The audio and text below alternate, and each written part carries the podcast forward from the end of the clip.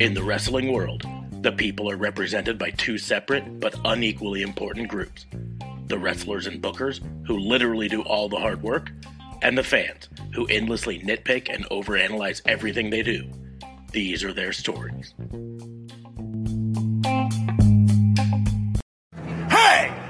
It's Warhorse and you need to shut your mouth, open your eyes, and clean out your ears because it's time to listen to the Raw and Order podcast. That's right, they're bringing you the best in all that meaty podcasty goodness in one, what is it, an hour? Two? Who cares? Who gives a shit? You need to listen to it right now or else Warhorse is gonna, I don't know, roll your ass!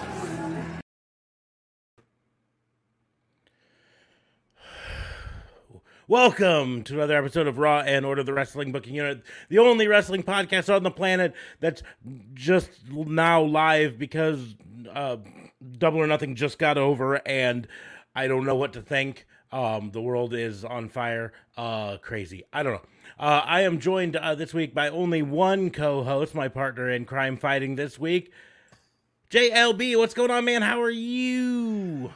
I am shocked. I am surprised. I am exhausted. I am happy that these pay per views are only every two months. I'm good though, and I'm here and I'm ready to talk some wrestling from what I can remember from all of that overload. yeah, this was uh this was a heck of a pay per view. I got to be honest with you. I mean, it, it was uh, and I'm not talking about quality. I'm just talking about length, right? Um, you know, the the kickoff started at uh, six Like hour time, um, Right. Yeah. which would have been seven your time, Mhm. right? And it uh, was uh, eleven forty my time when it got over when the pay per Exactly. view, which would be twelve forty your time. That is fucking. I mean, we used to give uh, WWE crap for long ass pay per views. Um, uh, but I mean, this this was a. But it, the thing is, it it never was like like I never really wanted it to be done. You know what I mean? Like I never was like, ah, can this just be over by now? Um, Oh, I mean, yeah. So it, it's obviously we felt the long strength, overwhelmingness for different various reasons. Um, at the same time, though, I I do think when AEW does make the longer pay per views, or that's kind of their thing now, um, it's just maybe a bit much for me to take in all at once. Um, you know, I that's kind of AEW's problem is they oversaturate. I, I- think. I Uh, I think don't. I think everything would have been better with even just a half an hour earlier start time, right? Um, because I Well, I mean, you're still as- sitting there for five hours, though. It's yeah, but like but I mean, pay per views are supposed to be, you know, three hours. events, right? No, they're supposed to be events. If if Raw is three hours, pay per view should always be longer than your main show, always. And so, if Raw is three hours on every Monday night, pay per view should always be at least four. But um, and I'm I'm a firm believer in that. Five is long, but again, I think part of why it feels so long is that it's fucking midnight and almost one a.m. for you. Um and we're just getting getting done with it. And if if we started an hour earlier, especially on a weekend like this, it's it's in America it's Memorial Day weekend, which means Oh, so you guys are off tomorrow. a lot of people are off tomorrow. Nice. Get get Does that it, include you? it does include me uh, for Oh, the nice. first time in a long time. It actually includes me. Whoop, whoop. Um, and and so a lot of us have, but but Memorial Day is a day that like we do think. A lot of shit happens. Yeah. you know um specifically memorial day was originally created in the united states to memorialize uh the fallen soldiers of the uh, the civil war right uh but then it eventually just got to expanded to memorialize fallen soldiers in all wars uh that um America has had. And so there's a lot of memorial things that go on. People have plans to to go to services at at cemeteries where they they Oh damn! salute the the troops and stuff like that. They also have plans usually to barbecue and grill out. Yeah, it's just like another July Fourth and, and stuff like that. to- Yeah, yeah. there's a whole lot of that stuff. Um, but Right. because of that, you know, staying up super late tonight is not in everyone's plan. Um, On top of that, and and this is pro- part of why it went so late this time, because I I did read about this. Tony Khan specifically uh, planned for this to go late because of the potential for a game seven in in the basketball uh, finals. Um, he wanted to make sure if there was a game seven, that the main event uh, for Double or Nothing would take place after the end of the game seven, so fans of basketball who are also wrestling fans could then switch over and still watch the main event. Um, and I get But they would that. have to pay for it if you're gonna pay for well, the pay per view. but but the concept being these are people who were gonna buy the pay per view and then we're like, well, crap. Uh, the the well, that thing is on- explains why they kept on mentioning it. so so I'm gonna I'm gonna order it and I'm gonna watch it afterwards. But then if you if they're like, well, I can order, I can still watch the main event while it happens live. I get that. But again, if they'd have just started this an hour earlier, I don't think it would feel so long because we'd be getting done with it at an earlier time. We'd be feeling more. Yeah, people would just watch it anyways. Like, I Mm-hmm. And mean, who wants to also watch the main event before everything else, though? Too.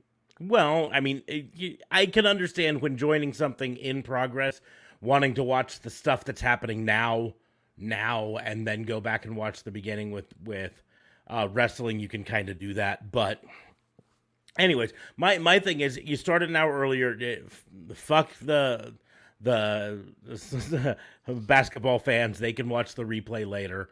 Um, You know, I I do think if they started the pay per view an hour earlier it wouldn't have felt so long because it wouldn't be midnight when we're getting done. It, you know. Um, but that being said, th- this paper a lot happened at it. Some good, some not so great. Um, I don't think there was anything, and we'll get to talking about it. But just as an overview, I don't think there was anything that like stood out to me as as a flat out bad match, right? Well, MJF and Wardlow, but sure. Um, I'd say I don't even think MJF and Wardlow was a bad match. I just think it was what it was supposed to it be. was it was too squashy though. Um, I think it was designed to be squashy. I think it was supposed to be squashy. The whole story that they were playing with MJF is that he was scared to face Wardlow because he knew Wardlow would destroy him. I Right. do think there's another level to it, though. I think there's a good chance that MJF is being written out.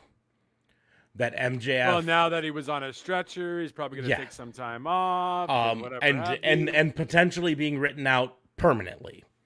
Um, we know that there are contract issues going on between MJF and AEW. Uh, MJF thinks he's worth a lot more money, but doesn't want to extend his contract. Uh, AEW is like, we'll give you more money, but you have to sign an extension to your contract. We're Right. not going to just give you more money and then have you leave in in a year. You know right. um and a year and a half but anyways um and so so there, there's back and forth on that. And i do think mjf uh i i think he was part working the crowd and part real. I think he really was threatening to leave and he really booked the plane flight to leave um and uh then decided to be the professional and still be there.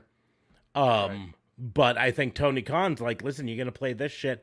We'll write you out now, Yeah. right? We'll give you an injury angle, and then we don't have to ever see you again. Right. Um, and But then and he I- would couldn't go anywhere else though. yeah, It's he won't be able to go anywhere else unless he were able. least. Yeah, unless he were able to negotiate a release. Um, and even then, I am, I'm relatively certain he would, um, he, there would be some sort of no compete on there. I would bet that AEW has They have to at least give permission or something. ha, has something like that in their contract. Right. Um, but yeah, I mean, eventually, you know, if he gets released from AEW, there's no doubt in my mind that eventually, uh, he shows up in WWE. That being said, um, I think trying to figure out the best way to word it. I think his performance, both outside of the ring and in the ring today, showed the flaws that he would bring to a to WWE. Right. Uh, WWE, I mean, he's right? not Hogan. He's not Austin. He's not Yeah. The Rock. You can't pull that. Not The Rock. Rock never did that. But you know, he's not Warrior. He's not. Mhm. You know, like he doesn't have that kind of pull. But he Yeah. thinks he does, which exactly. is, But uh, yeah, yeah, I mean, it's it- not it- Flair. You know. WWE is already dealing with some people who decided they didn't like the way they were being booked and Right. walked out. Um, Not and dealing with Sasha and Naomi. yeah, and and because of that, um, I don't think WWE is going to be super stoked with the concept of, hey, let's just hop back into someone else who's just done that with another company. Um, you know, I do. Oh, I mean, I think they'll still grab him. Yeah. Do I think? Yeah, that's what I was gonna say. Do I think they won't like, grab "Hey, him? MJF, No, they'll definitely grab him. I just I think he hurt his value. I think he'll go to WWE and he'll say, "I want this many millions," and they'll say, "Nah, the way you treated the other company, we're not comfortable giving you that much. You haven't proven yourself yet, and Yeah. we don't know if we can trust you. So we're giving you uh, an intro contract that's going to be a lot less than that." And We will he how make much MJF was getting? uh, we don't know, and I mean, it's the tough thing is, uh, uh, even much much to the dismay of of like uh, Da Fabe, who touted contract numbers last week. We really don't truly know the numbers for WWE wrestlers. Um, Well, we know the intro contract is two hundred thousand. yeah, well, we know a base intro contract, but but we don't know know things because the contracts aren't public, and so the numbers that we think we know about WWE contracts are all based on leaked documents and speculation. Um, so we don't truly know, um, but but I don't think he's getting two million dollars a year. I last time said that I thought seven hundred fifty thousand was it. I think this hurt him, and I think this put him down in the the five hundred k, Yeah, he did which is still soon. still He did it still a lot. It's Do you think that's more than AEW? um yes because he was on a he was on a starter contract there too he Right. was totally unproven when he signed it and that's part of why he was angry um i would say he's probably low six figures 150 maybe 200000 um A year. a year in AEW.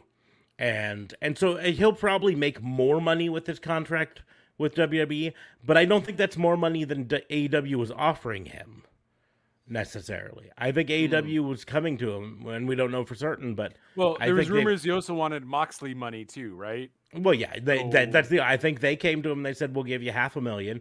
and he's like, "Nope, I I want top star money. I am a top money maker for the company." And they're like, "You're not yet. You might eventually be. Uh, You're looking like you're on the way, but you're not right now." And so this is what we're going to offer you, and you have to sign on a contract extension. We're not going to give you big money without uh, some guarantee you're going to be around for for a while.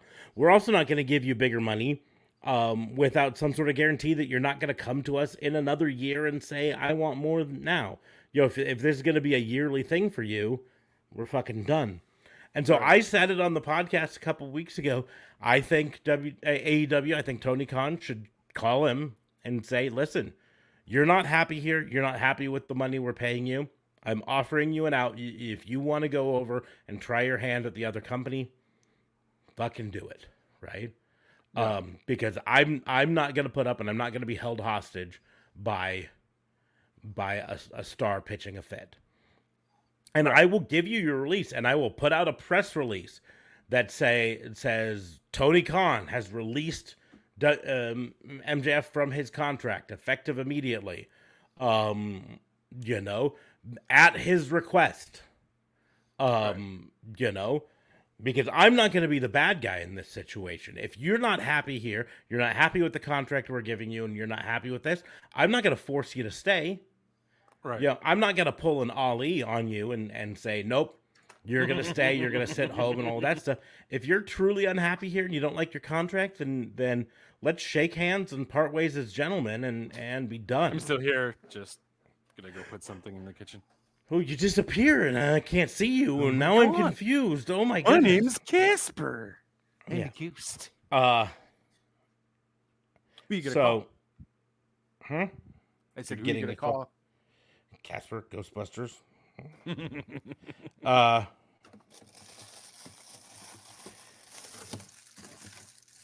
anyways, but so that's what I think Tony Khan should do. right. Uh, whether he does or not, you know, is another thing altogether. But like right now, I think he's to write MJ off. He's to uh, and then yeah, I, I think make him sit thinking, at home, cool as jets, and see if maybe after a few weeks of That's it. not being on TV, he cools down a bit. which also can bite him in the butt too. That just gives him two weeks to go. I don't know to Connecticut, talk to Bruce Pritchard, because apparently he's really close with Bruce Pritchard, right? Um, I don't know if he's close to, but Like they're good friends, apparently. I didn't hear that. So that Oh. I don't recall where I heard that from. I remember just hearing that. Um, but I just, the, I mean, ultimately though, um, he, the hands are tied just a little bit because if he's under AEW contract, uh, he probably can't really talk numbers with Bruce Pritchard Right. until he's released, right? right. Um, because then that's that's contract tampering. That's a crime. So Right. Oh, I mean, whatever. You could just make it seem like it's not a contract. We were all we were just having dinner. You know what I Um, mean? we weren't discussing any in thing. in the NFL, people have been taken to court for just having dinner with an executive from another uh, team. You can totally just be having dinner. Um, if at any point during that the conversation goes to uh, contract status, it's contract tampering, and you can be taken to court for it. Yeah, but I mean, you know, proving that, uh, you know, if you don't have a recording of it or something, you know. Um, you know, when it comes to because it's a civil court, it's not a reasonable doubt sort of a thing. Um, it's one of those things that even if you you don't have to really prove it, they have to prove that they didn't, sort of a thing. Um, Oh, okay. Because it's not an innocent until proven guilty uh, thing; it's a civil court. Uh, but even more than that, it comes down to if it were to go to court for contract tampering, it would um, hinder his ability to sign a contract for a very long time uh, because they'd Oh, be tied up in court. And uh, so he's probably not going to want to do that. Uh, um, but, anyways, let's get into the review. Um, before we talk the review, I remind everyone that Raw and Order is part of the Tatnus Co podcast network, so you can head on over to Yeah. tatnusco.com. Links in the doobly doos. Just wait until after the show to do that. Um, Yeah. But head on over to tatnusco.com um, and check out the other shows there. A reminder that we don't do our review in the same way that other places do. We don't go uh, match by match through and talk about the match and say it was a great match or it was a bad match. We talk about the worst matches and worst moments uh, at the beginning, and then we talk about the best matches and best moments at the end. Um, and then in the end, we kind of give our overall opinion on the pay per view. So, um, a lot of things to get through, but we'll just start right off of the bat. Worst match of the night. Uh, I'm gonna be back soon on camera. It's just I'm waiting for my food to get ready. Um, worst match of the night. Mm, mm, mm. I mean, I'm gonna have to go with uh, MJF and Wardlow, I guess, just because it was such a squash. I originally was gonna maybe mention Jade's match, uh, but I think the ending helped it out quite a lot. So I will go with uh, MJF and Wardlow just because I feel like MJF should have put a bit more of a fight. I get he's supposed to play the scaredy cat, but at the same time, I don't know. I did like the whole ring thing. The referee caught the ring. Da da da. That was Mhm. cool. Maybe just give me a little bit more of those moments of him trying to still cheat. uh, and I don't know, have a little bit more of a pushback and try. Um, but yeah, so that would probably be my worst match of the night. See, and I disagree. We kind of talked about it here. Um, Mhm. The thing is, the story they were telling is MJF is the chicken shit heel. So uh, what he did is he ran away every chance he could, and then he took little cheap shots when he could. It was it was the perfect match for that, and uh, it's designed to. The whole point of this match was to set Wardlow up as a monster, and you have Right. to have someone destroy. And I seem to remember you complaining that Wardlow was destroying nobodies uh, before, and that they Right. that he needed to destroy someone who mattered, someone important, and this was him doing that. This was this was the Wardlow coming out party, not uh, supposed to be a time for MJF to shine.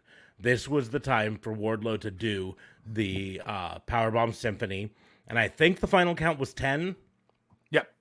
Um, and so uh, the, I think it, this was perfect for it. Uh, my worst match of the night is probably going to be a little controversial.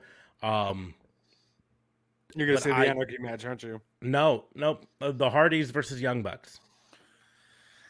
Uh, that match, I did absolutely well, I, nothing. I, I. I blame Jeff Hardy for uh, having his boot all fucked up, and he really couldn't get.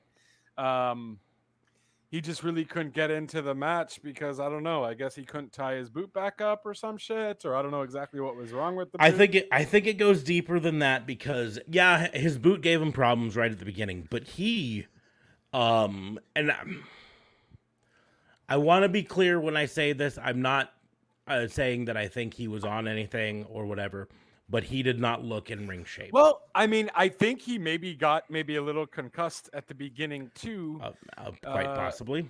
because He- I think he had hit his head from the back off the turnbuckle, and then ever since then he really just looked kind of out of it. hmm but I mean, so I know. you know, and and frankly, Matt Hardy didn't look great either. This was one of those things where the Young Bucks had to carry the Hardys through the entire match.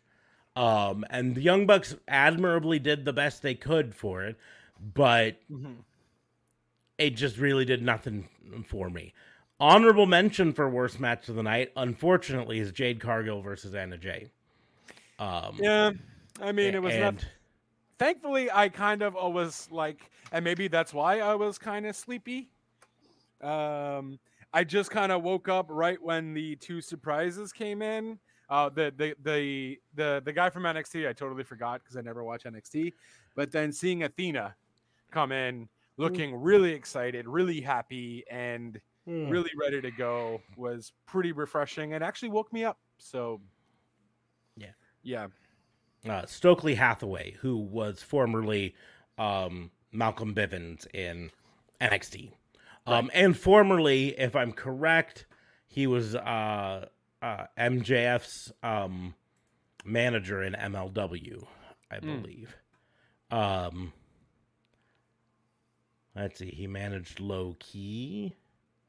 Ah, good old Low Ki. Is he Um, still wrestling? Um, eh, I think so, but not as much. I, I mean, he's getting a little older. Um,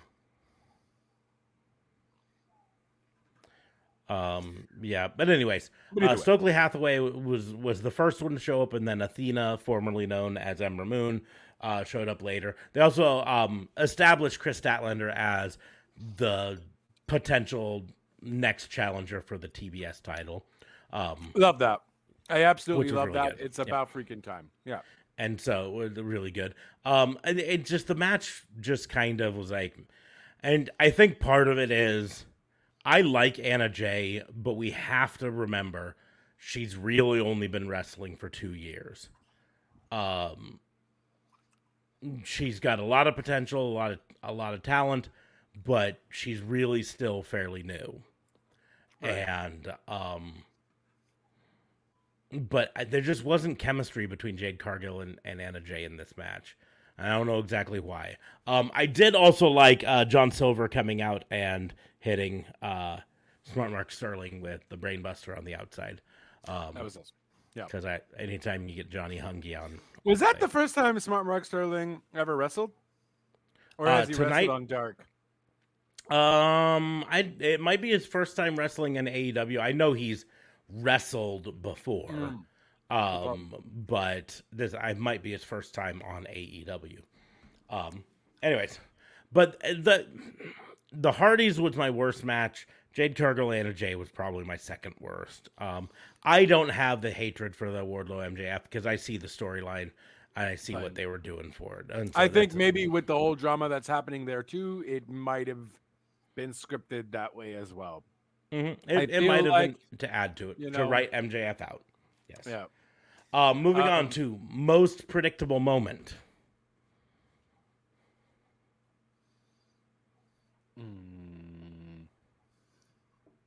So many unpredictable moments, like the music Yeah, going on that- in Anarchy, which was really cool. I was like, I was weirded off by it, but then I was like, that is kind of interesting, though.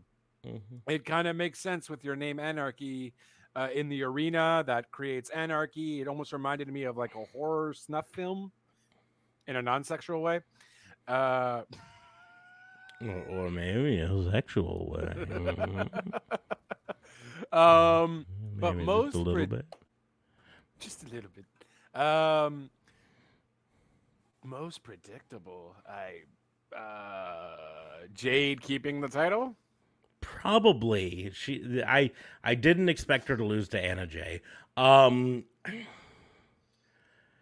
you know, there are a lot of those where I'm like maybe predictable sort of things. Um, M uh, Wardlow winning uh, could easily be most predictable because Right. um the storyline they're telling is Wardlow's gonna win so that he can be a wrestler for AEW. You know, Right. If he if he lost, the storyline's over. So, uh, so potentially that.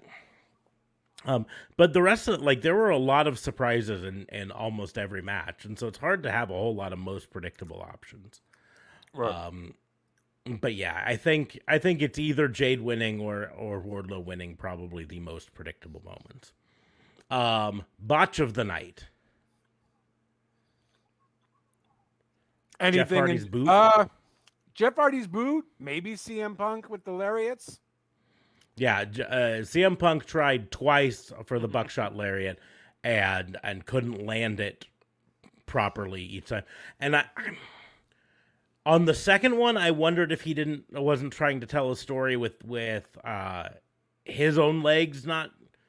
But Right. I don't know. It didn't it didn't play super well. So um, I almost think he got hurt though. Like he might have twisted it a bit, but he's like, "Oh no, I'm fine." And then when he tried again, he might have maybe fucked it up a bit. I don't know. but I think it goes to Jeff's boot though, because I really think that did ruin um, that tag match for a match that we thought was going to be match of the night. Or I mean, I at least had um, idea that it was going to be match of the night. It certainly wasn't. Uh, not even top five. You know what I mean? Yeah, there were there were uh, uh, twelve matches on the main card, and to me, it was not in the top eleven. So It was twelve matches. twelve matches plus the one on the kickoff show, Mm, okay. which Fair. unfortunately doesn't count for any of these because it's kickoff show. But I do want to talk about it at some point. So we'll talk about. Hookhausen um, at some point, but. We will go ahead and move on to overhype of the night. The match that was hyped up, hyped up, hyped up, and didn't live up to to expectations. And Well, the Hardys and Young Bucks. Hardys and Young Bucks. You know, they hyped the crap Yeah. out of that. And the sad thing is, right? Well, they didn't really hype the crap out of it. Technically, they only announced it like the last week. well, yeah, but then they hyped the crap out of it over the last week. They had the Young Bucks come out dressed as Matt and, and uh, Jeff Hardy with Gangrel on Rampage this week. Right. Um, they did those red spit in the air and everything. The the Right. viscous red fluid, and then they attacked Gangrel afterwards. Um, so Right. Yeah. Uh, but so the, I I would say that's probably the overhype of the night. It's tough because while while I'm not gonna say this was the best pay per view of the year, it didn't Honestly, fall there flat. Was a lot of good matches. there was a. Yeah, lot of really really good matches in it. Darby versus Kyle. I mean, I thought that was going to be a fire match to begin with, but I Mhm. thought it was going to be like a tad bit of a spot fest, but that was fun. Mm-hmm. You know, So- so So yeah, um, worst performance of the night. God, we're gonna seem like we're ragging on Jeff Hardy. I think if we keep saying his name. Um, yeah, what I can say is worst performance of the night doesn't go to anyone in the last um seven matches of the night. Definitely, right? right. Um, we can't say Oh man, that even the Britt Baker Serena Deeb was. Yep, no, that that's included in the seven Oh. uh, uh, seven matches. Um, Thunder Rosa and uh Thunder Rosa and Serena Deeb. Britt Baker was uh, Oh, with Ruby it. Soho. Ruby. Um, yes, sorry, I mixed it up. but- My bad. Yeah. But yeah, those were both included. I just I none of those. The only ones like um, there were a few not great moments um in um first hello nerdvana gamer yeah half-ass awake over here too um, um it's been a long day so um there were a few not great moments in the house of black versus death triangle but it wasn't That was fun though. I was. th- there wasn't not uh, like none of them were bad enough for me to say worst performance right Right. um, Jade Cargill versus Anna Jay uh, might have an argument for worst performance. Um, and of course, we've mentioned the Hardys. I I just think the the the Hardys as a whole did not perform. And I and I want to be be honest here. I we rag on on Jeff Hardy, but I didn't think Matt Hardy looked up to snuff in this either. Um, I think this match showed this match showed that there was a reason Matt Hardy had changed his wrestling style to be more of a brawler recently. Right. Because he tried to wrestle his old style more and I don't to think match his- it with Jeff. to match with know, Jeff and I don't think that that really is working. So, Right. um worst move of the night. Uh Jeff picking out those fucking boots.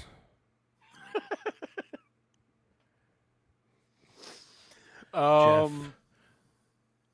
when he tried to go for the whisper in the wind and he couldn't get his feet up on that top rope uh, Right. because of stupid boots and so he just kind of stumbled around on the top rope for a bit and then fell off and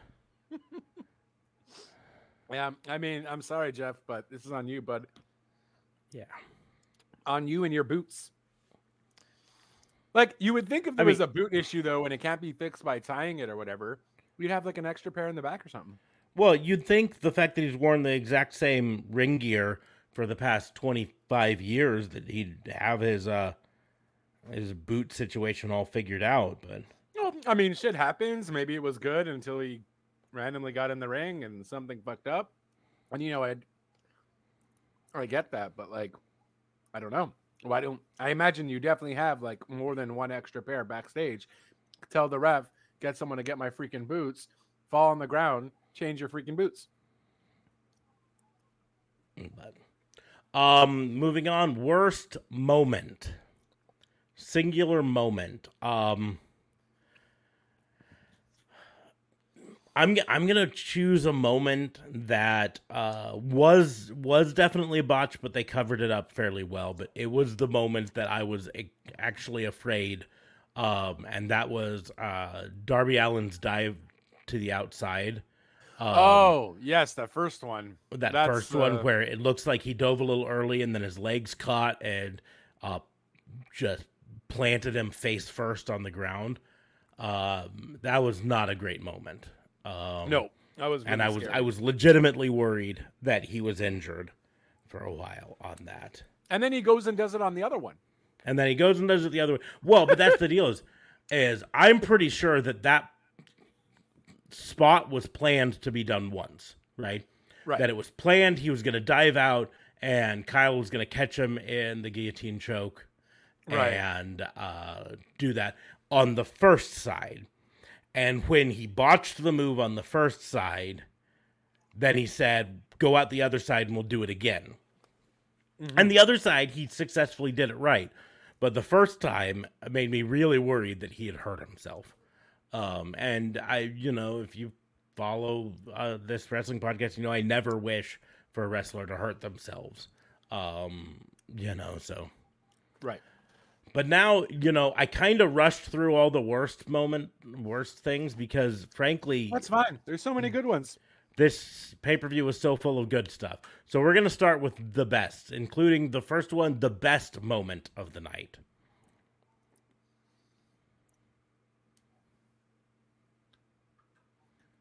Mm, This is not a uh, my nominee for it is not an actual wrestling moment, but it's I think something that we'll be talking about for a while.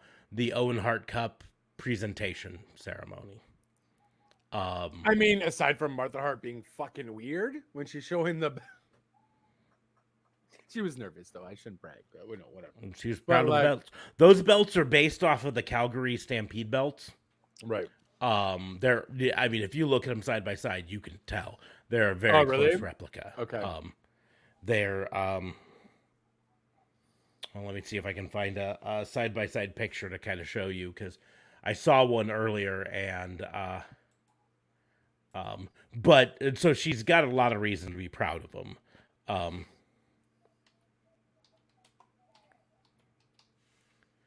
um,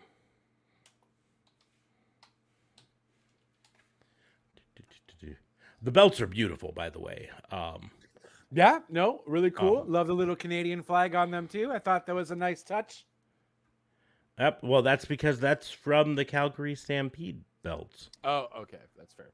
That's fair. I didn't mean it makes sense.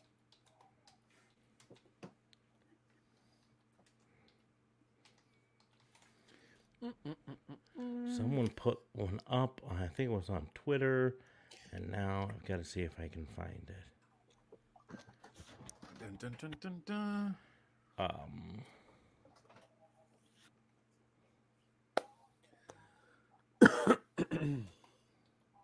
Either way, it's not a big deal. Let's not. that's that's my nominee for, uh,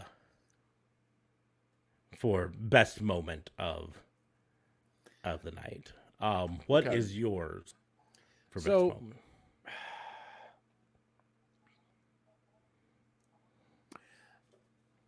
I gotta kind of say, I think it's honestly. I really enjoyed that. Um, like, I think I'm gonna say the anarchy rules stipulation for me. Um, they find ways to be very creative uh, with their matches, and for some reason, it always involves Jericho. So I don't know if Jericho has a say in what goes on, but um, I feel like, but I feel like that's not necessarily the best moment. I just really that's one that stands out to me as being really creative with just being a hardcore match. And although they were flipping cameras like crazy, it wasn't like you know, um, Bruce Pritchard bad. You know what I mean? It was still somewhat decent, and the music playing was pretty awesome. That must have been s- kind of annoying, but also really fun for the crowd. I feel like too, because they necessarily couldn't follow everybody and everything, but everybody was everywhere to at least get a get a gist of what's going on. No, not a fan. Oh no, I I liked it. I it just isn't in my best moment night uh, of the night because I again there were so many great moments, but you I know, I um, just, um, I mean, you know, Athena mhm. uh, debuting, uh, just how happy she looked, uh, and how excited she was. I'm super excited to see what she does. Um, I was a huge fan of Ember Moon back in the WWE. Um, I feel like they just didn't use her properly, and I feel like she will add a lot to the um, to the women's roster. So, really excited for that. And I was also really, really not. I, I guess I underhyped uh, the Ruby Soho match. Um, but that was really fun. I don't know why I would underhype it because Britt Baker's in it and she's gonna make it a good time. as well. But that was really fire, and I think that showcased Ruby really well too. Although she lost, um, that was really fire match. So that moment of, I guess, Ruby finally getting her, at least getting the crowd to see mm-hmm. what she's made of, you know. So well, yeah. Know.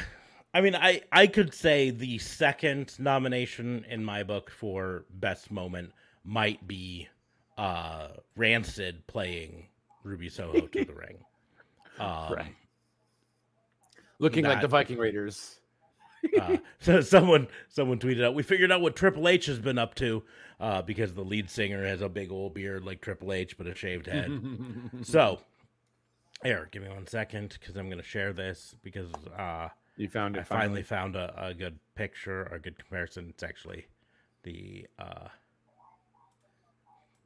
side by. It's not a side by side, but you can see it. So this here is of course, the Owen Hart mm. uh, belt. This is the men's one with the black background and then the the pink hearts, whereas the woman's belt is a pink strap with black, right? But right. so you can see, uh, you know, there's the the um, uh, Canadian flag and the American flag here, the all of this stuff here. Now I'm gonna switch over to the Stampede belt. Okay. And so Canadian flag. The only thing different is the AEW the one has well in colors, but the AEW one has uh, a section in the middle for the AEW logo. Right. Um, well, it's actually the Owen Hart Foundation logo, I guess, right there. Right. And then down here, 2022, down below, where on the um, NWA, uh, this one, it was the NWA one. But other than that, the design is very similar, and of course, mm-hmm. the belt is a is a le- brown leather strap instead of a black or pink strap. Um, but that fits with it being an Owen Hart one. Right. But uh, you know, at this point, you can easily see the design is so very, very right. obviously inspired. The shape of the plates is almost mm-hmm. exactly the same. These yeah. are a little wider. Um, but it's it's really obvious to see that that was their designed intention uh, to pay homage to the Calgary Stampede belt. Right. Um, heavyweight right. wrestling champion, North American. Anyways. Um, but so yeah, no. Uh, Ruby Soho getting getting played to the ring by um Rancid yeah, Rancid. Cool. I almost at that point, this might have been where they worked me a bit. I almost thought they're not going to bring Rancid out to play her to the ring and not give her the win, right? Um, right and they didn't give her the ring win. And so right. now I I should have thought about it a little bit just from a standpoint of Adam, Adam Cole, Cole had just won the first one. Couple, yeah, yeah. This might be the time. Although, I, but Britt didn't need it, man. Like she really, well, yeah. No, I agree. I think I think Ruby should have won. Yeah. I think this could have been the the time to to kind of hot shot Ruby up a bit, but right. But um, but with Adam Cole winning, doing that, although you'd think AEW had learned to keep the couples away from each other on screen um, after the whole Sammy Ty um, fiasco, where uh, apparently uh, Tony Khan didn't think he's like they're both baby faces. We'll love it when we put them together, right? Babyface, babyface, super babyface. and then was absolutely perplexed when he did it, and people were like, "We hate this." Right. What? And so, yeah, maybe keep Adam Cole and Britt Baker apart on actual TV from now on. Well, yeah, but they're kind of doing that, and every so often they come together and whatever. Mm-hmm. So it's not bad how they do it. I don't think this means anything. I guess it was kind of cool as a photo op to see both of them together as the it couple of mm-hmm. wrestling in AEW at least. Um, I don't know. I just Britt, Britt. I mean, I wouldn't have mind either Adam Cole or Samoa Joe winning it. Like I, I feel that both are uh, just phenomenal competitors and have earned their right to be an Owen Hart tournament champion. Uh, not to say that Britt doesn't own, but she just doesn't need it per Oh, se. The the thing with Adam Cole is he's uh, has not been a champion in AEW recently at all, to be perfectly honest. Samoa Joe hasn't technically been in AEW, but he is the ROH. ROH North American champion or yeah, television ROH champion? television champion. I think. television champion. Anyways, um, it's really hard to call him a television champion when they don't have a TV show, but that's beside the point. Um, and so so either one of them winning, I think, makes sense. But Britt Baker two months ago was the women's champion. Three Right. months ago, when their last pay per view was. Um, and so I I think this was, in my opinion, the time you you hotshot Ruby Soho up a bit, but whatever. Oh, We will move on to breakout star of the night. Who was the person that impressed you the most that you did not think had it in them, and suddenly you're like, "Holy shit, this person is the fucking star."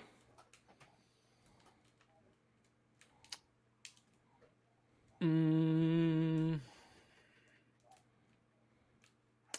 I gotta go with you first. Who are you thinking? Because I'm. Um,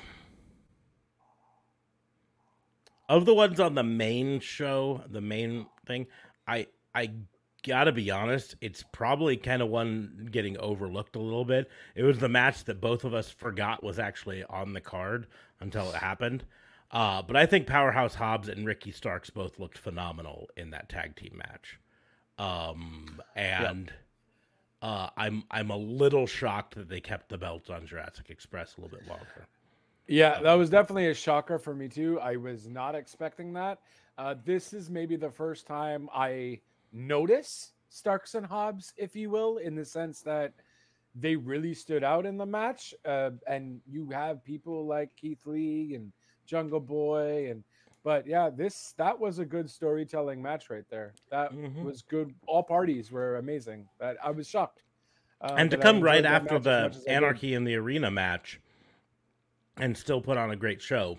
Right. That's a big thing there. So uh, that's who I, you know, I, again, I'm obviously not the booker, and maybe Tony has bigger plans down the road, but um, this is when I would have put the belt on on Team Taz. I would have put the tag team belts on them.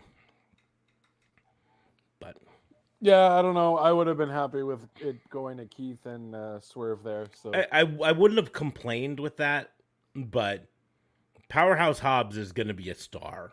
he is. I just don't Um, think he's there yet. I and I don't love think we need Ricky to give him the tag team titles. I know. I hate Ricky Starks. and Ricky He will Starks be and, a star though. and It's just I Hobbs hate him.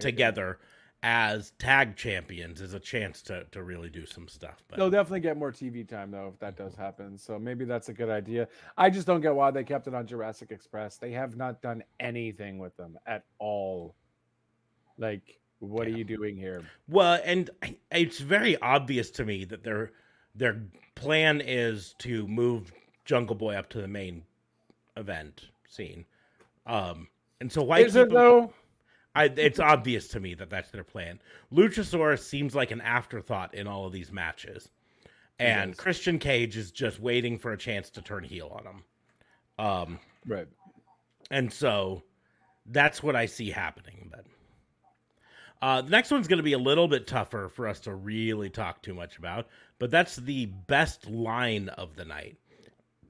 And the reason I say that is there was remarkably little talking Right. on this pay per view, right? Right. Um, so it's really hard to say that oh, so and so said the best line. I mean, I guess I'll have to give it to Max Caster on the pre-show. Yeah, yeah, that's what I was gonna say. Going back to the pre-show is probably the best uh, one we can do. Um, uh, actually, I'm gonna do uh, Anthony Bowens on the pre-show. Um, when he said uh, uh, something about uh, scissoring with um, uh, uh, the acclaimed and the ass boys, and uh, then of course The, fans the ass boys the ass like, boys. no, no, don't call me ass boys. I don't want to be ass boys.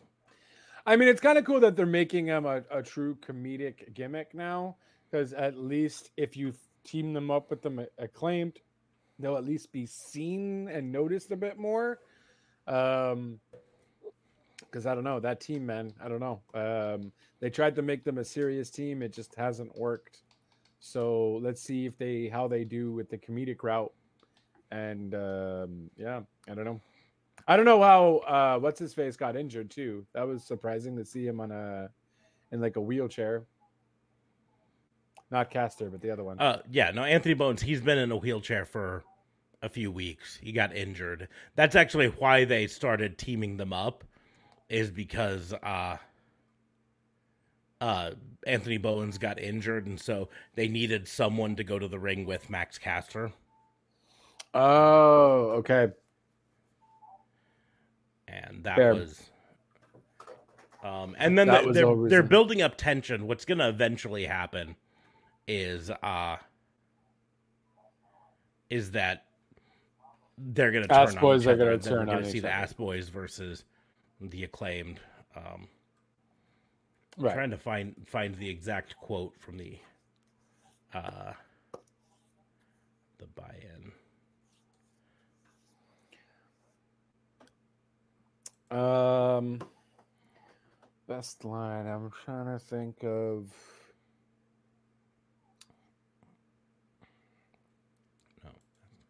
I mean, maybe Justin Roberts uh, annou- announcing the anarchy rules. Like shit is gonna get real. I thought that was pretty hilarious. you know, uh, you don't necessarily hear an announcer say that, so it was pretty interesting, pretty funny to hear him say that. Um, yeah, shit is gonna get real was a pretty funny line. But no, there wasn't really much lines, honestly. Yeah, that's the that's why I, you almost have to just go back to uh to to the ass boys. Um You found it? No, I haven't yet. I, I found a video of it, I think. Um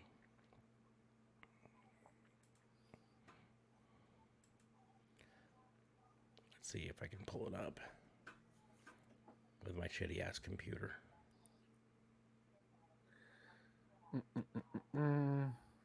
You're gonna get copyright though, so I don't know if you want to do that. Well, Da Fabe doesn't seem to give a fuck, so why should I?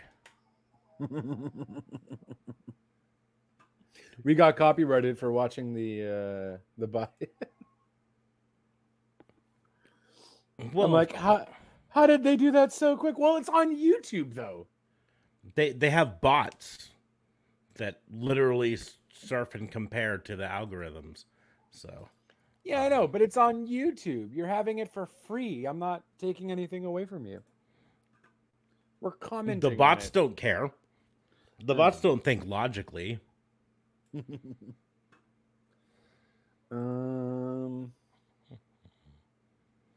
Okay.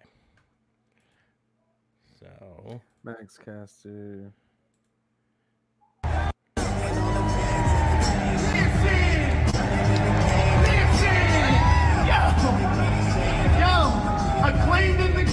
You know we so arousing. We the best pair since Hook and Danhausen. On the mic, other guys sound terrible. I be spitting fire like the wizard Chris Jericho. So we light up your life. If Bowens wasn't hurt, we would win the titles tonight. Double or nothing. We about the Smash Boys. Welcome to the show from Acclaimed and the Ass Boys.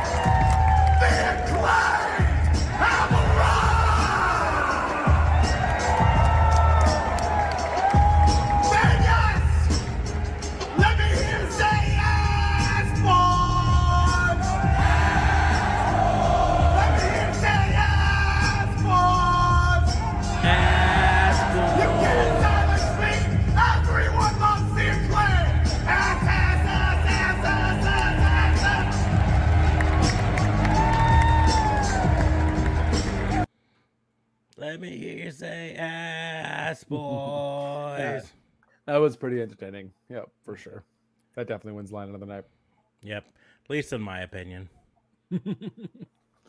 Uh, yeah, I'll stick with Justin Roberts. Uh, I told you that earlier. Jeez, don't know what she's referring to. Yeah, I'm not, I'm not entirely sure. I mean, No. she didn't tell me anything earlier because I she, she don't talk to me. Nope. Nope. but yeah, no, that, that's that's my pick for.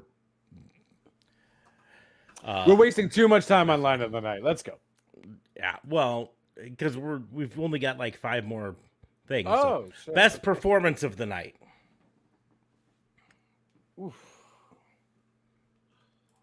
Oh, the video getting taken down. She told you that the video would get taken down if you tried to do that. Oh, what she okay. said. That's fair. I don't know. All of them were like, "Oh no, it won't." I'm like, "Okay, guys, whatever." Um, best performance of the night. Well, it wasn't Jeff Hardy. I'll tell you that much. Wasn't Sure Wardlow either. Um, man, I don't know. I really, really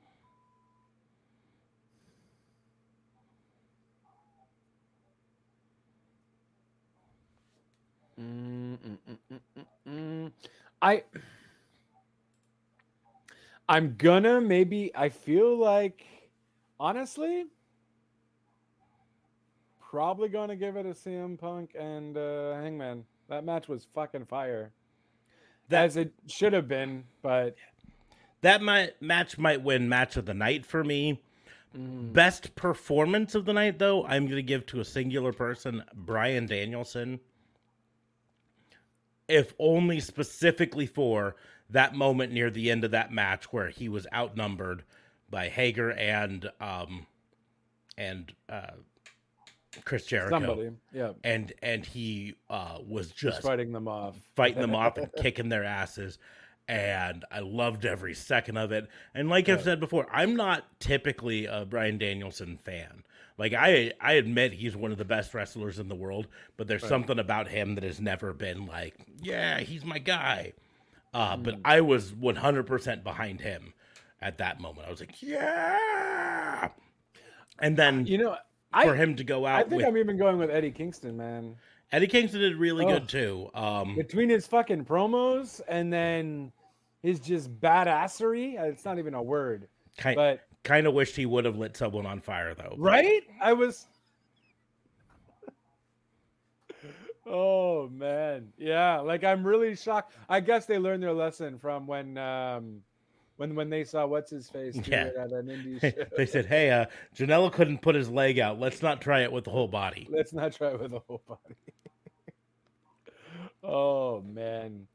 I, I feel like maybe we might see a Moxley versus uh Kingston again, maybe. Which Uh. I would see Danielson versus Kingston because they're the ones who kind of faced off. Uh, Yeah, but Moxley was the one that kicked him out. Oh no, Moxley came in afterwards. yeah, Moxley came in. and Danielson was the one who who stopped him and started to fight with him there. Right. right. So, um, and they've kind of built up to it. They had, um, in the promos going into the match, Bryan Danielson said, "Yo, if you ask me who I like better, Chris, it's Chris Jericho, right? I think Eddie Kingston's a tool, but I want, I want to do the violence, and to do the violence, I have to do against Chris Jericho, you know." right. Um, which I kind of like the idea of just building Bryan Danielson up as the guy who just wants to fucking kick people's teeth in. That's all he wants to do. Yet we still hear the yes chance. Yeah. Still, I, I'm sure Daniel Bryan feels a certain way. He's like, "Fuck, guys, do something with kick, kick my face in, or whatever, or Mm-hmm. something." He should just start whatever they do it, just start looking at the crowd and go, What? Oh, What? they'll do what chance? What? Or just start yelling when you do the kicks, like "Kick your face in, kick." You know what I mean? Like do something to make the crowd go crazy ape shit over it, and you know you gotta you gotta teach them. You gotta teach them. but yeah, that was a really fun match, though. That it was. Obviously not match of the night, but honestly, very creative. Kudos, and I got to give Jericho credit. I feel like Jericho does have a lot of input. This guy was in the Canadian Stampede. He was in the Mimosa match. He was in the Blood and Guts match. He's always in these specialty matches, Mhm. and there's got to be something to it. Um, well, Um, and can he's credited as the creator of the Stadium Stampede, um, Mm. and credited as co-creator of Mimosa Mayhem. So, Right. And so this is probably a lot of his idea too. Um, I also like the way that Jericho Appreciation Society got the win was literally double teaming Bryan Danielson. Right. Like literally, they had Chris Jericho with him in the in the half crab, and um, fucking Jake Hager, uh, with the ring rope wrapped around his neck, pulling back, you know, and he had to go out, you know, and so th- that told a good story. Um, but we're gonna move on. Under hype of the night. What was the match that wasn't really talked about? Wasn't you know hyped up very much, but ended up being absolutely fucking fire. Honestly, House of Black versus Death Triangle. I wasn't expecting. Yeah, yeah. That's the one I was gonna say. So Yeah, because Um, honest, I was really shocked.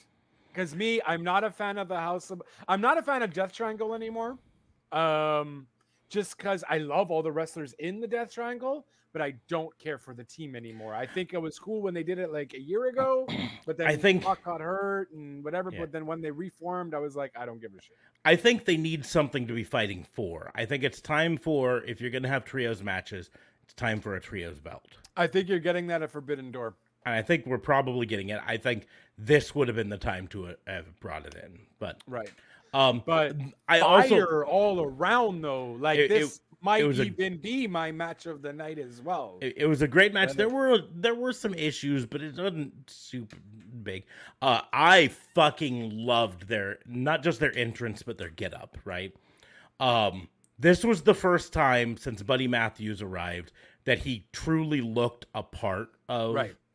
Uh, House well, of he Black wore the face paint and shit. because he had the face paint and everything. And uh, prior to this, he always kind of looked like, um, you know, the the the replacement guy. You know what I mean? Like like the the replacement drummer for the band that doesn't quite fit the look of the band. like Slipknot hires some dude to be a b- drummer one night and he doesn't wear a mask. That's kind of what he looked like, you know. Right. But he had he had the face paint on. Uh, and I mean, they looked like a cohesive unit They did. from a look and they acted like a cohesive unit and they won in a way that that paid off a long-term storyline that they've been telling since basically Malachi Black debuted Right. like it was within a few weeks of that uh with um Julia Hart finally turning evil and joining um and and hitting I think it was Pac with the the yeah. Black Yeah. Because. Pac was about to do his move there, and then lights went out. And as soon as lights went out, I'm like, it's got to be Julie Hart. Mhm. Got to be Julie Hart. Yep. Um, but I was like, oh, or maybe it's going to be someone crazier. But it was cool that it was Julie Hart. That finally paid off. Julie Hart wasn't coming out with the Varsity Blondes anymore. Um, and now she finally has a face to me. You know what I mean? She looks good as a heel. Mhm. Um, so I'm excited for that. It's about time. Uh, Julie Hart for the last three years has been nothing, like non-existent. Just Well, the manager. it's it's so tough to say it because I like Brian Pillman Jr. a lot, and I think Griff Garrison is entertaining as hell. Great but the- wrestlers. Great Haven't wrestler. The Varsity Blondes gimmick has fallen flat, and I think uh, Brian Pillman could do better with a gimmick um, that that's more based on more based on reality. Like, I'm a second generation wrestler. You know, I'm like the loose cannon gimmick. Fucking- Shut it doesn't have to be the loose cannon, but but I'm legacy. I'm I'm more than uh just a gimmick sort of a thing. I don't know. Right. Uh, Griff Garrison. Uh, I think they sh- they really should just have have him go back to the everyone thinks he's Jungle Boy until they get close and like, oh, you're not Jungle Boy. No, I'm Griff Garrison. well, I guess you get a match. Okay. but oh, this match here, Death Strike. I mean, when you look at the people in this match, it's hard to not expect it to be a great match. But it really Yeah. was barely publicized and and just kind of went. Um. An, an honorable mention to underhype of the night has to be Kyle O'Reilly versus Darby Allin, if only because it was just announced before the pay per view, right? Right. So there was literally Dare- no hype to it. Dare I even say the uh, three on three um, with Kazarian? America's top team Rivera, versus Yeah. I thought that was better than what I was thinking it was going to be too. I didn't necessarily like um uh Sammy Guevara's portion of with with uh what's her face, Tay Conti. Um but I thought that was really awesome. Like honestly, Frankie Kazarian, just fire wrestler. Mhm. And I think he added a lot to that match too. I think when I was watching that match, uh, I had a thought, and it was, "This is what WWE should have done with Ronda Rousey." Uh, and you know my long-term thought on Ronda Rousey, and I'm sure I'll still get hate for it here. Uh, but she was hot-shotted to the main event picture way too soon, and Right. uh, she is only now starting to get to uh, a level, a quality of work level that is okay in my book. Right. And uh, for this, Paige VanZant definitely looked like she was a new wrestler, right? Right. I'm not I'm not gonna sugarcoat it on it, but she was put in a situation where she could be a new wrestler, a green wrestler, and not Not stand out bad. much Not- yeah. yeah. Um, because she had Ethan Page and Scorpio Sky, and she had Tay Conti, who, whether you like what's going on currently with her and Sammy Guevara or not, you have to admit she's one of the better women's wrestlers in AEW. And so you have uh, these these people who can hold up Paige VanZant and make sure that she doesn't look bad out there. Um, I also love they have definitely leaned into the fact that they know America hates watching Sammy Guevara and Tay Conti uh, Right. be a couple. including And- Frankie Kazarian, and he's like, "Well, fuck you, guy." Yeah, and and that's and that's because, like I said, it, Tony Khan said in an interview that he was surprised by the hate that people gave that because he thought, "Hey, they're they're two of my top baby faces. They're both baby faces on their own, right? If I put them together, they'll be a super baby face team, right? Everyone will love them." And as soon as he put them together, and everyone was like, "I fucking hate this." He was like, "I don't get what's going on," but he Well, adjusted. and I I think also too. Okay, I think also because of how they got together, he just did propose to his other girlfriend like two months ago. Leaves kind of a bitter taste in your mouth, and he also just looks like a cocky prick. You know what I he mean? He does, It's but that's my point. I, I again, he was super baby face, and as soon as they got together, Tony Khan didn't realize how much we would hate it, but he's pivoted, and that's what a good booker does. Mm-hmm. Is he sees crap? The crowd is against these people, so instead of digging my heels in and saying, "No, they're baby faces. You'll love them for years," I'll just fucking turn them heel. I'll let them be heel, and I'll I'll Then you have to. understand that people are going to hate it and that's what he did and to use an example um the crowd in WWE hated Roman Reigns as a babyface for a long time. Right. uh but WWE dug their their heels in and said nope he's a babyface. He's our top babyface. We're going to put him up against all of our top heels and and he's going to win these matches and you're going to love it cuz he's our top babyface. And they the crowd just hated Never it. happened. Just never happened. and and eventually they listened to the crowd. Well, they didn't really listen to the crowd, but they did something different. And what that was is they turned Roman Reigns heel. And it's been it's been night and day for Roman Reigns. For fan appreciation, fans finally see the Roman Reigns that they wanted. right. And that's what I think they're doing here with Sammy Guevara. But but yeah, so for me, under hype of the night, House of Black is the main one. Uh, but then again, that Kyle O'Reilly because it literally was not hyped at all. No. It was announced right before the show. Rampage. You know, you know, like, hey, by the way, we're, we're going to do this other match too. Um, and frankly, it was only about a ten minute long match.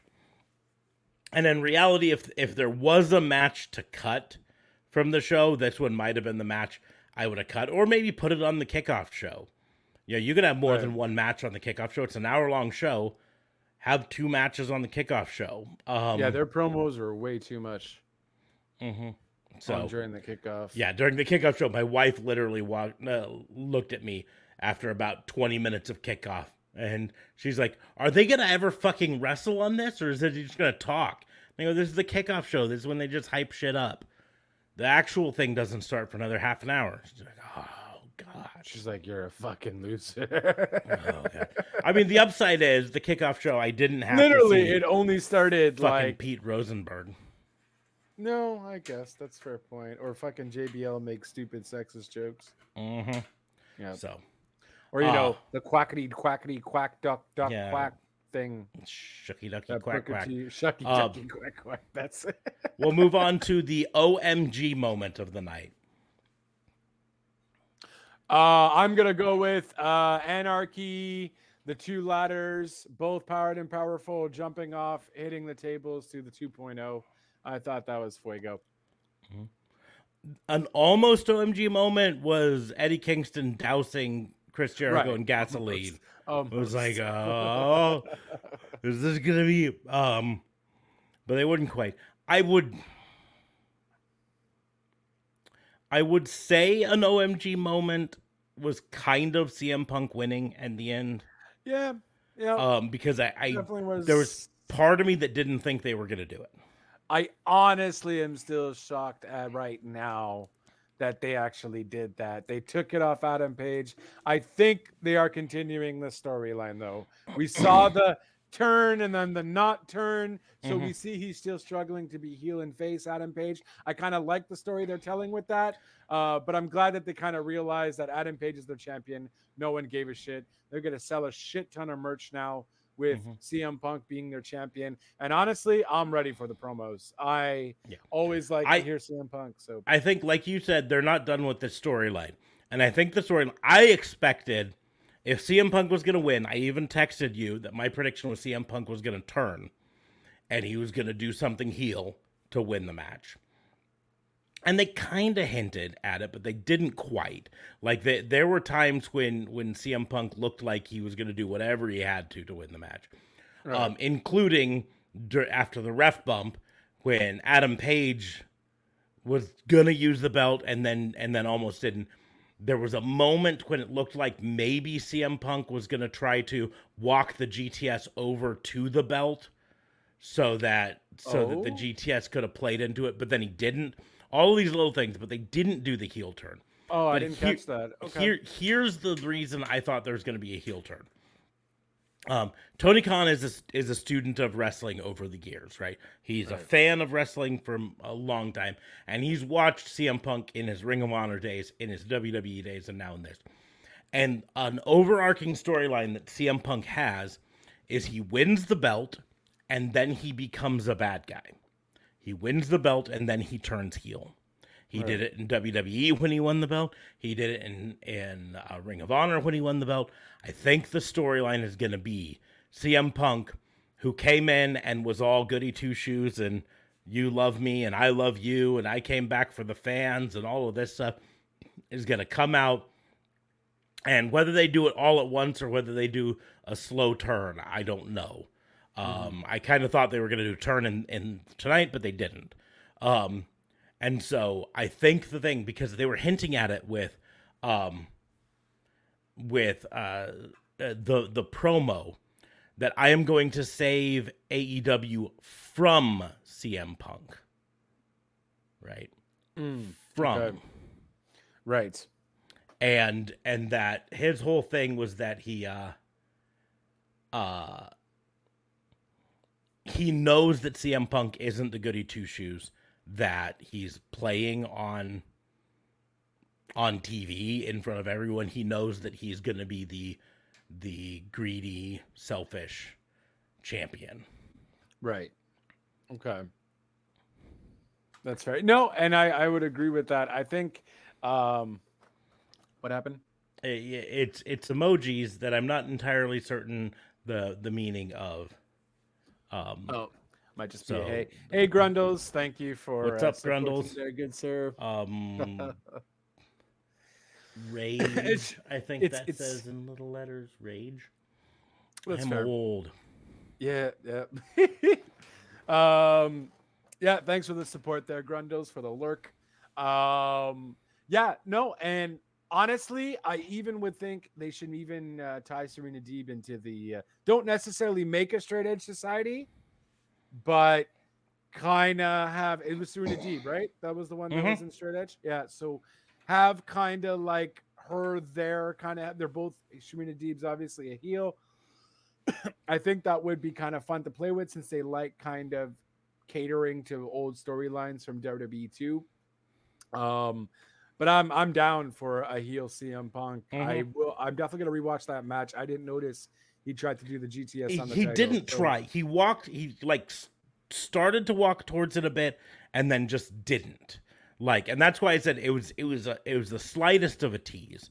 Um. But, yeah. Anyways, um. But that was probably my OMG moment. Is just the fact that CM Punk actually won, Right. specifically without a a heel turn. right? We'll move on to best move of the night.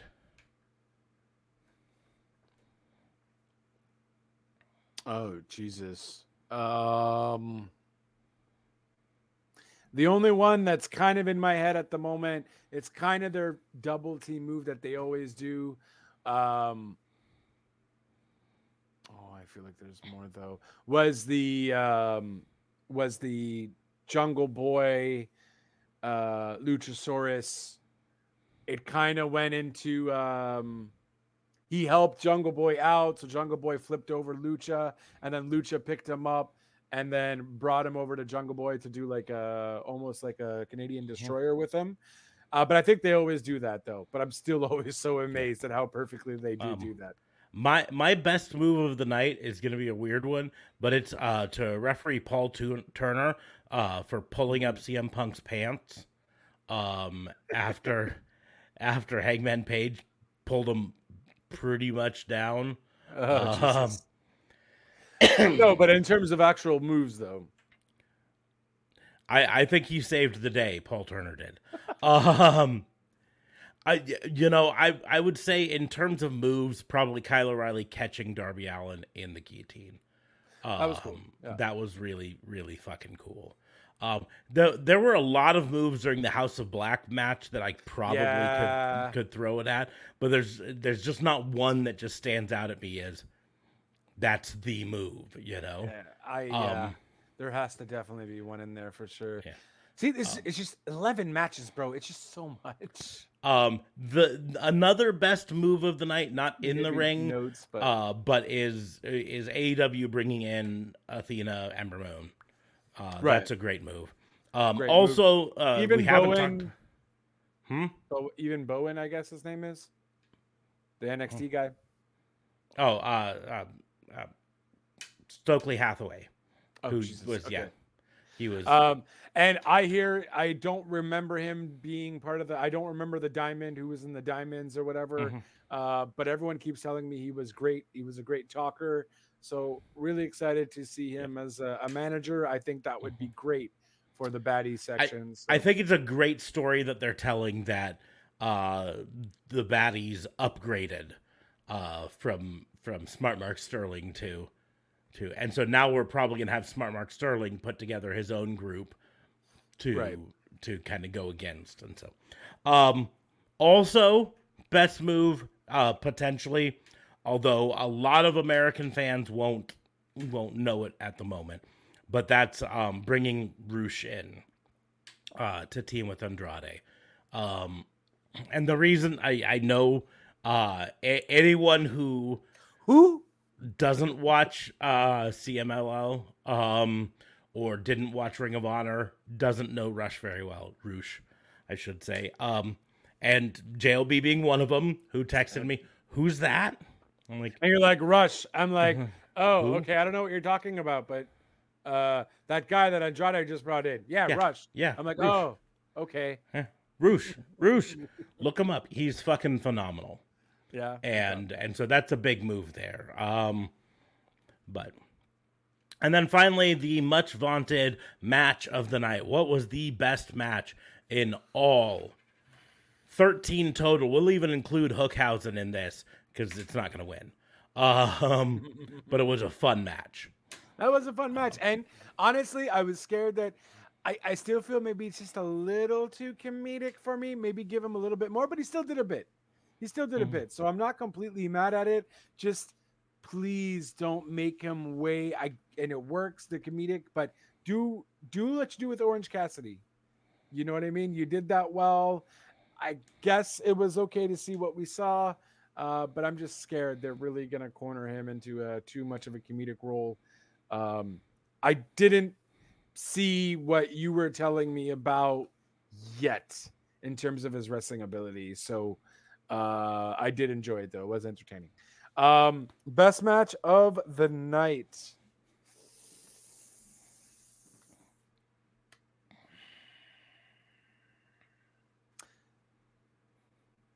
Yeah, I think I'm going to have to give it to.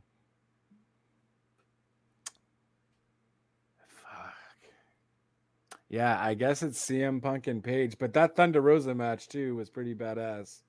That's up there for me as well. Uh, I'm I'm gonna go a different one. Um, but it it's fucking tough to choose one match as match of the night. Um, Right. In fact, Even House of Black, man. Fuck. well that that's my point is you got the House of Black match. Um, so you're like, oh well, that one's got to be a good one. Um, you know, you've got um, you know, Adam Cole versus Samoa Joe. That one's got to be a good one. Um, Kyle O'Reilly versus Darby Allin. That one's got to be a good one. Thunder Rosa versus uh, Serena Deeb. Well, that one's got to be a good one. CM Punk versus Adam Page. Well, that's got to be a good one. Um, uh, overall, I really liked the Britt Baker versus Ruby Soho match. Yeah, I really liked that match. uh, that was I- really fun. I That uh, I it I might say so much with Ruby too, man. Yeah. Like I might say that one uh, gets my match of the night with with a condition. Match of the night traditional wrestling. Because that's what that match did. It was it was wrestling, it was counters and and maneuvers and all that stuff. Uh, when you then take out the the you know traditional wrestling, House of Black was a, was a fucking fire match with spots all over the place, right? right. CM Punk versus uh, Hangman Page told a storyline uh, that's going to continue. Uh, and the Jericho Appreciation Society versus Blackpool Combat Club and Santana and Ortiz and Eddie Kingston, and Anarchy in the arena match was fucking insane. Yeah. Um, it was insanity. And, and dare I even end. say Thunder Rosa and uh, Anna Jay. Anna Jay. Yes. Anna, yeah, Anna Jay No, Thunder Rosa was, and Serena D. uh, Serena. Jade Cargill and Anna Jay. Right. My bad.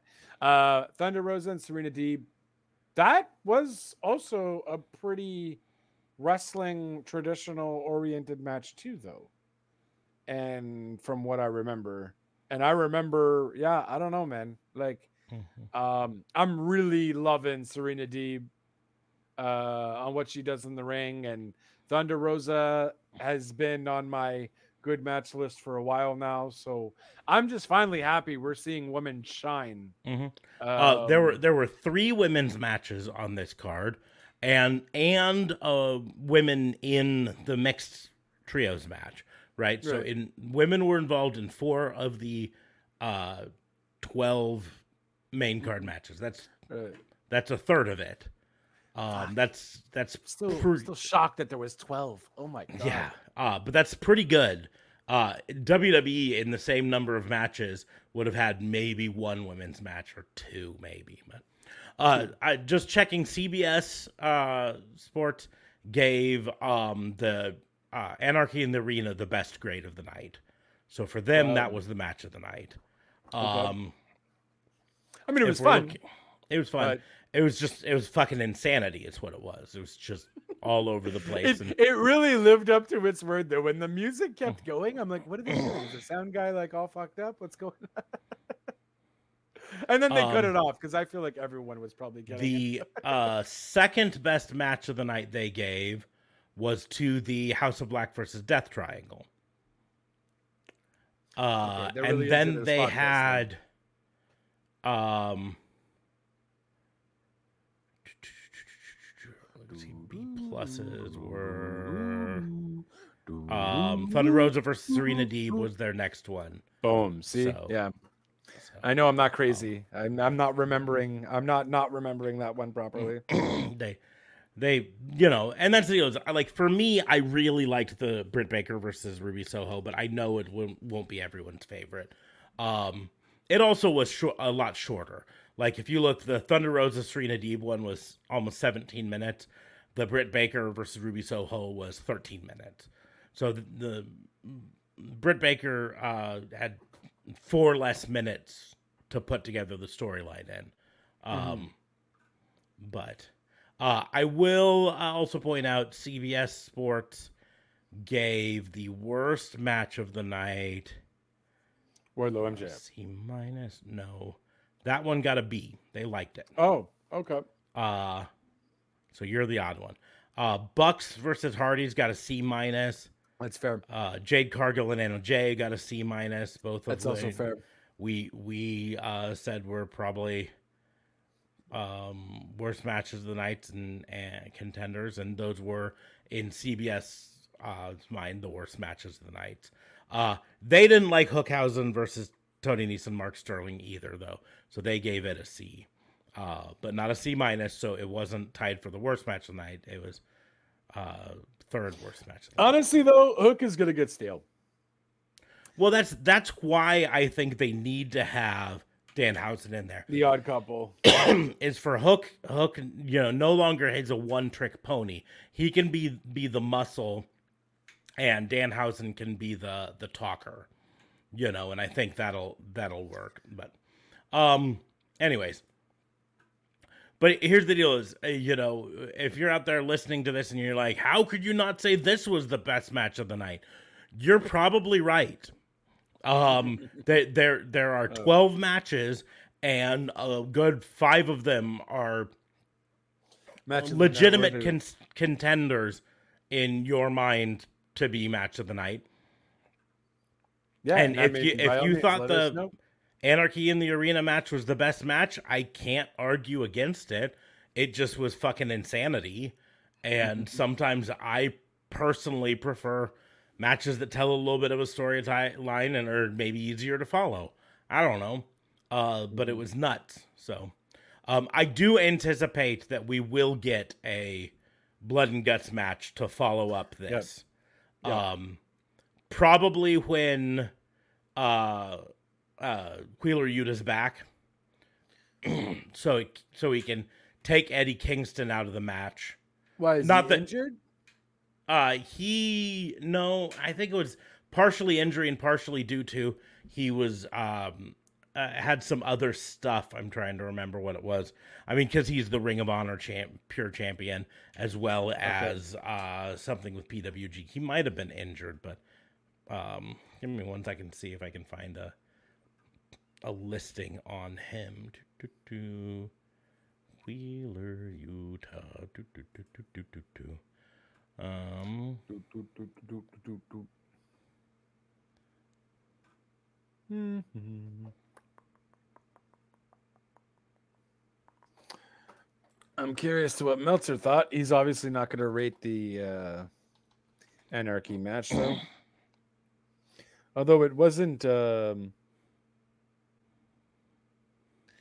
um, although it wasn't technically. Uh, it wasn't. it wasn't um, cinematic, so cinematic, so.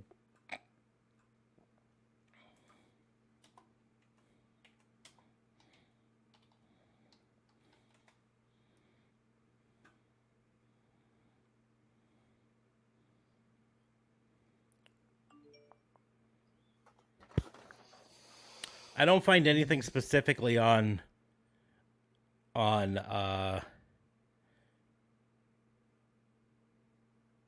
him being injured, but I don't know for certain. I I do know there was a reason he wasn't going to be able to be involved. I thought it was more due to like him uh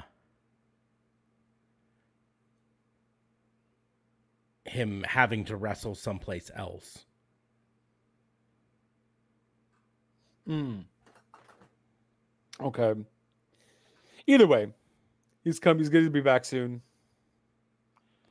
Because Yeah. it, it looks like they're definitely.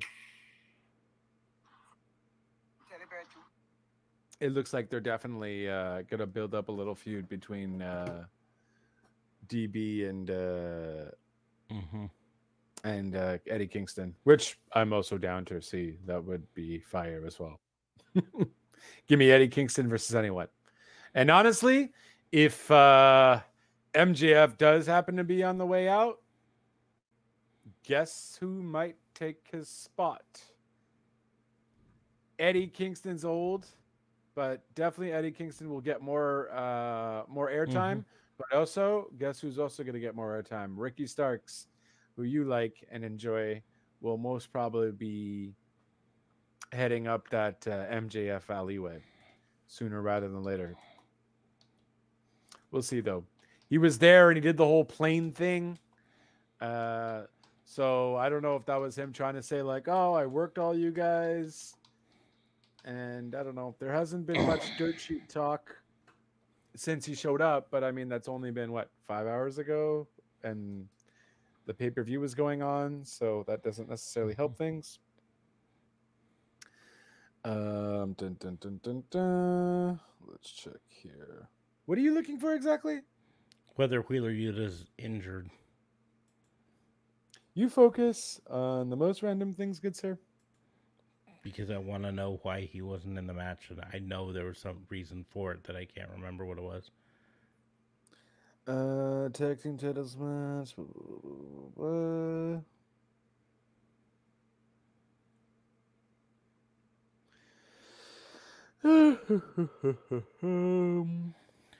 Anyways, what we can expect to see on Wednesday is uh, more build towards um, the uh, uh, Forbidden Door event coming up, because that's the next thing.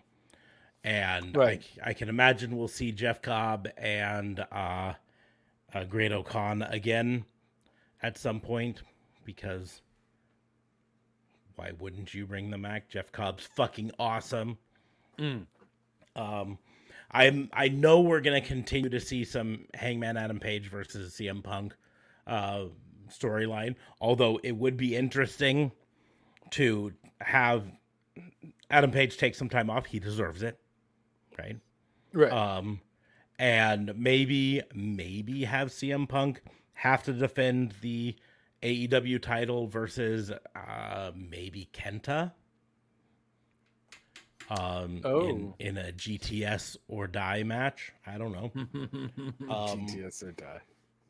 So, but yeah, I'm excited. I here's the deal: is um, I I I put up a shirt. It's actually up on on the the thing right now, and um, again, it's uh, this is not me saying this wasn't a great pay per view because it was a good pay per view.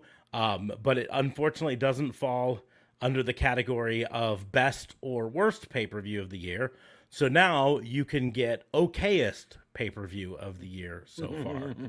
um, um, so if you want to show off that this pay per view is okay, you can get yourself an okayest of the year so far.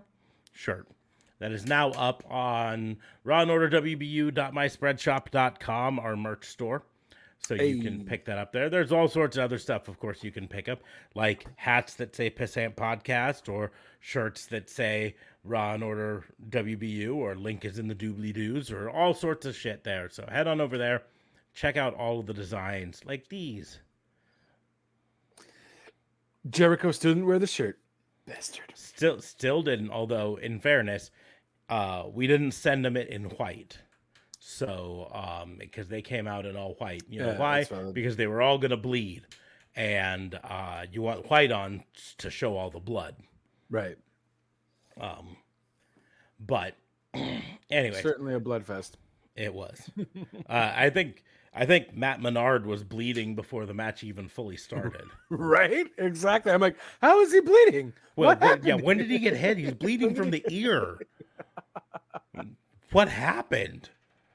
But but it was a Like, great I just like pain, huh? I just like pain. Let me slice my ear open. Get some blood out there.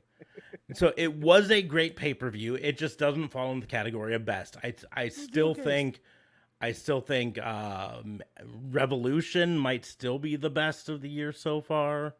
Well, I mean, Um, it's between that and Revolution for AEW at least. Yeah. So, Um well, yeah, but I'm talking as a whole. oh, just as a um, whole. Okay. Yeah, I think Revolution might to me still be the best of the year so far. What was the Revolution main event? Um Oh, ju- that's ju- where Adam Cole came in and everybody, right? Um, I believe so. And one second. DB and so on. So, yeah. No, no, that's what it was. You re. I'm- Oh no, No, because Revolution was, Revolution. was farther back. Uh, that was all farther back to Revolution. So Revolution, uh, this year, the main event was Hangman versus Adam Cole, right? Right. Um, we had Darby Allin, Sammy Guevara, and Sting versus the Andrade Hardy family office. Right. Um, that was the one where, um, Sting jumped off the balcony Right. through Andrade and tables. Um, you had uh, Jon Moxley versus Bryan Danielson. This was when they uh, were going to team up, but didn't. uh, You know, I before we team up, I'm gonna bleed with you. So this is when William Regal made his debut. Right. Uh, okay. Britt Baker uh, defeated Thunder Rosa uh, to retain the championship. She would later lose it, of course. Um, Right. Wardlow won the Face of the Revolution ladder match. Oh, anyways. yes. Okay. That's fair. Um, but but again, that's not saying this wasn't a great pay per view. It just they set the bar high right away, Right. And uh, uh, this one just wasn't quite able to make it above No. I bar. mean, I'm definitely gonna rewatch. There's some matches that I remember liking. It's just honestly, it's just an overload. So I definitely have to rewatch certain ones again. Um, but I definitely enjoyed the ones that I remember fully while recapping it right now with you. Mm-hmm. Um, yeah, but no, great. Uh, I'm I'm showcase anxious for them 52. to make the Owen Hart tournament a, a yearly thing. Um, because I worry, I worry that they get fall into the trap that WWE does, where they make a special event with the trophy, and then um, forget about it the next year. Um, or or it turns into a joke the next year. Um, like think Andre the Giant Battle Royal right. that uh, now is a prop in a storyline. No, I don't think they'll ever necessarily do that. I, Uh, I, I think the I worst just thing is as tournament, and that's it. Yeah. Just my my my bigger worry is that it gets forgotten. That that next year they've got other things going on, and they're like, oh, we don't have time for the Owen Hart tournament. Um, and I worry about that, and I know I don't want to worry about it because AEW is different than WWE, and WWE has done that. Like, remember, Braun Strowman won a won a belt at one of the the Saudi pay per views, and then we never saw it again. Um, now, yes, that's different. I get it. I'm not. I'm not. I'm just saying that there's that part in the back of my head that is like, we need to see these belts. We need to see that cup, that trophy, and then they need to give two month build before the tournament ever even gets announced or gets like the the people matches or whatever. Mm-hmm. You know, they need to say, key, remember, Revolution this year is going to have the Owen Hart Foundation tournament finals again. That that becomes the, the Revolution thing that happens at every Revolution is the the crowning that. This is this will be Why- the why it be AEW Revolution. because not Revolution. Excuse me. Uh, Double or nothing. Double or Nothing. Excuse me. I was talking about Revolution, so it was stuck in my head. Uh, double or Nothing. The the Double or Nothing thing every year. That every year double. This is this would be the, roughly the equivalent of of King of the Ring for for AEW, and they do it every year. That's my hope. Or Um, honestly, I would even be down to make uh maybe even to make a pay per view out of it, or not necessarily a pay per view, but a special event. You just have a I- tournament and I. I don't I don't have a problem with it, but I like the idea of it being part of a pay per view. Um, especially more specifically, I like the idea of them continuing the tradition, and they started it this way at this one, so I like the idea of them continuing it. And and like they've already announced that Double or Nothing is always going to be in Vegas as long as they have the rights to, you know what I mean? right. uh, uh, unless Vegas comes and says, "No, we don't want your pay per views no more," which they're not gonna. It's Vegas; they want money. But I want money.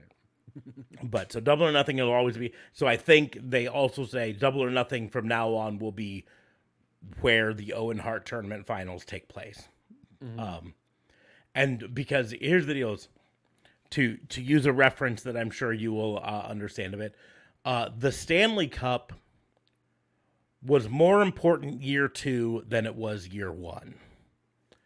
And was even more important year three than it was year two or year one right? And now that the Stanley Cup has been around for decades, winning the Stanley Cup is even more important because it's a tradition that has continued and continued and continued. Right. Uh, inversely, uh, and not all teams have won it. and not all teams have won it. Yes, um, Mm-hmm. but in inversely, um, uh, there was a little uh, triple A level hockey team in my hometown that they won the the the championship trophy for that league, but that league had only been around for two years at the mm-hmm. time, or three years at the time. So it was a three year old trophy that's supposed to be prestigious. It hadn't built up the prestige. Now, yeah, it was a triple A level. It's not going to ever be the level of the Stanley Cup. I get that. Right. But it's kind of one of those things. The more But the older it gets, the more older it gets, the more important it is. So, Yeah. so, so next year, that Owen Hart trophy needs to be out there, and it needs to have a, a plaque on it that has Britt Baker and Adam Cole's name engraved on it, which they mentioned that it's going to happen, Mm-hmm. right? And then, uh, but there needs to be a spot on it ready for two more names Right. and then and then the following year in two years from now there needs to be another one where they're doing that because eventually uh with the stanley cup they had to add an, another base to it to keep adding names right, um if you look at the stanley cup now it's it's a good like two foot taller than it was originally because they had to keep adding bases so they had room for more names and eventually they'll have to add another base Right. because they'll fill up the base they have now on it. but um, they're just putting the names of the teams, not necessarily all the players. They're just putting the names of the teams on it. oh, okay. But but still, if you're putting another name on every year, you can only fit so many names on on a base, you know. So you have to add another layer to fit another twenty teams on there or whatever it is, you know. Um, and so so that's going to be the thing is for this Owen Hart thing to really mean something, they have to continue it year after year. Um, and and it has to be the same trophy every year, and the the same belts. They can be new versions of the belts, but the same belt, you know, whatever, uh, to to make it matter. But that's about the only thing there. Uh, but otherwise, it was it was a fucking great night, and Yeah. you know, uh, aside from the matches that we already said were were not great matches, Young Bucks versus the Hardys, and Jade Cargill versus Anna Jay. Uh, it was a great pay per view. it had two matches early on that held it back a little bit, and then it bounced back from those, and it went balls to the wall from there on. Yeah, it almost felt like it just progressed a little bit each time Mhm. with every match that went on. So it was perfectly stacked too. Um, great positioning. Well, the, heck, maybe even dare I say after the Anarchy Rules match, uh, the Anarchy Rules, but after uh, that match was the That was the triple tag. Um, yeah, after the Anarchy match was the triple tag. Yeah. you know, and that was just pretty awesome too. Like they really stood their own against the Anarchy Rules match as well. Um, obviously, a lot of people are going to remember the Anarchy Rules match more just because, well, it was long and there was a bunch of shit happening all over the place with mon- mustard and and green screens and tables and Mhm. gasoline and you know uh, freaking um the rope uh the turnbuckle the entire thing of the turnbuckle being used so you know it was uh pretty cool it's pretty awesome i'm definitely going to rewatch uh this pay-per-view again for sure though Yeah. But on that note, it's fucking late. yeah let's go to Um, bed You're fucking tired. I'm fucking Yep. tired. Uh, this is a great pay per view. If you didn't get to watch it when it was live, find a way Go to watch Fight. it now. go on You- fight Yeah, go on FITE or Bleacher Report or wherever. Uh, just you know, maybe skip the uh, Jade Cargill versus Anna Jay match. Um, Well, until the end watch the yeah, end wa- watch what happens after. yeah Right. Um, or right at the end. Uh, skip the Young Bucks versus Hardy. It, like, uh, again, it's Young Bucks just had to may- carry the Hardys the entire time. It might be also good to rewatch the, that Hardy match just for a psychological standpoint to kind of notice when Jeff really got like he looked really bad. I don't necessarily know if it did have anything to do with anything drug related or if he got concussed or if it was just his boot that kept fucking him over.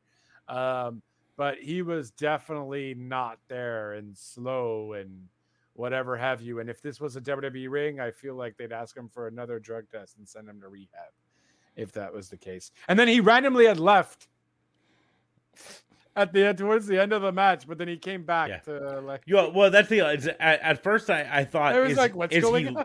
is he leaving? And then it just showed him he he went out in the crowd and he was celebrating with the crowd.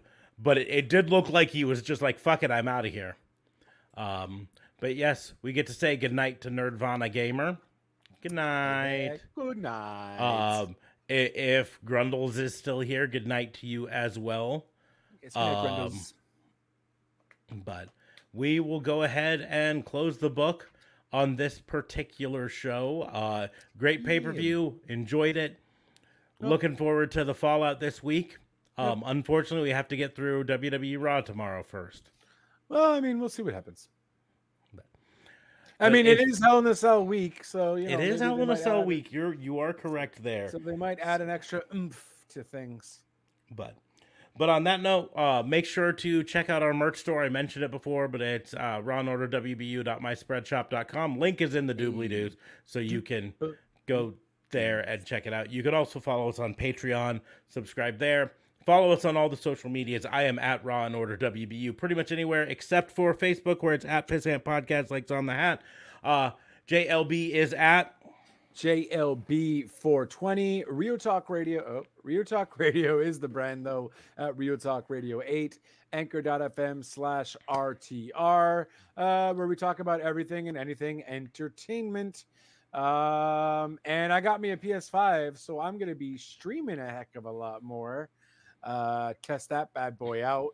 Uh, Twitch is JLB TLC 25. Um, and yeah, links will all be down below in the doobly doos. Mm, Yes, yes, yes.